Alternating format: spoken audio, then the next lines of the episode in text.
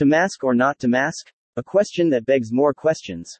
Because of new guidance from the Centers for Disease Control and Prevention (CDC) on the wearing of facial masks, many places are changing their policies for their guests. The CDC announced that fully vaccinated people don't have to wear masks or practice social distancing indoors or outdoors. This gives rise to the question to mask or not to mask, but the answer depends on who you ask. These unanswered questions are sure to give rise to potentially charged future scenarios that will plaster the pages of social media. On Thursday, the CDC announced that fully vaccinated people don't have to wear masks or practice social distancing indoors or outdoors, with some exceptions. This statement has created a myriad of new policies for private companies. To mask or not to mask is the question of the day, but the answer depends on who you ask. It also begs the question if facial coverings are not required of fully vaccinated customers, does that mean it is safe to assume that anyone seen walking around without a mask has been fully vaccinated? Or are we going to have to carry around vaccination cards to prove our vaccination status? These unanswered questions are sure to give rise to potentially charged future scenarios that will plaster the pages of social media.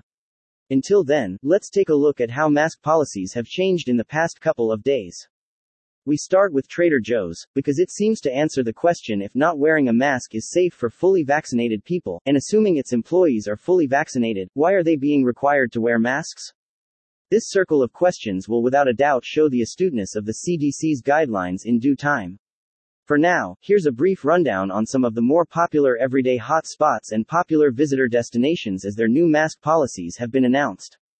Trader Joe's fully vaccinated customers will not be required to wear masks and will not be asked to show proof, while employees will still be required to wear masks.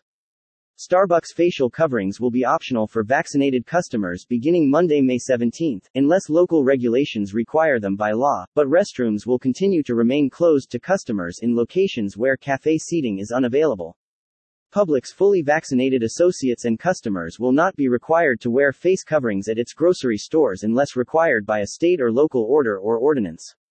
Walt Disney World masks and face coverings for guests will be optional in outdoor common areas at Disney World starting today, Saturday, May 15.